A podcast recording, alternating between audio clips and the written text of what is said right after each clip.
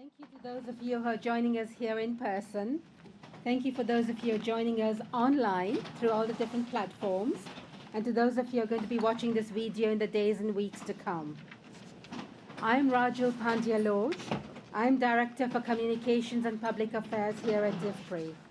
I'm very pleased to welcome all of you to our special event on reducing food loss and waste, making it personal.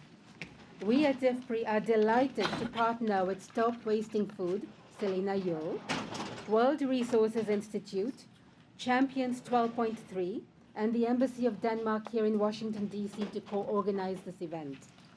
We have a fabulous program lined up for you today. And with that, let me introduce to you our moderator for the event today. He is Charles Velsild.